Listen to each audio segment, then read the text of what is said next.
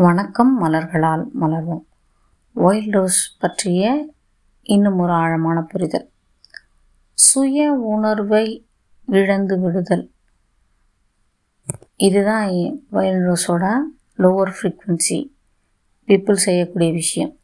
சுய உணர்வை இழக்கிறது அப்படின்னா நம்ம ஐம்புலன்களுமே வாழ்க்கை அனுபவிப்பதற்கான பங்களிப்பை தான் நமக்கு கொடுக்குது.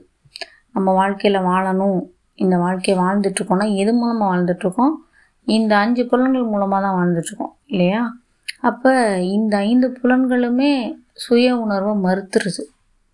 சாப்பிட்றதையோ பார்க்குறதையோ கேட்குறதையோ இல்லை தொட்டு உணர்றதையோ எதுலேயுமே உணர்வு நிலையே இல்லாமல் மொத்தமாக ஒரு ரிசைன்டு ஸ்டேட்டுக்கு போயிடுற அந்த இடத்துல இருந்து ஒரு பெரிய பலத்தை ரிக்கவர் பண்ணி சுறுசுறுப்பை ரெக்கவர் பண்ணி ஸ்பிரிட் ஆஃப் லைஃப்பை திரும்ப கொடுக்கக்கூடிய அந்த ஆற்றல்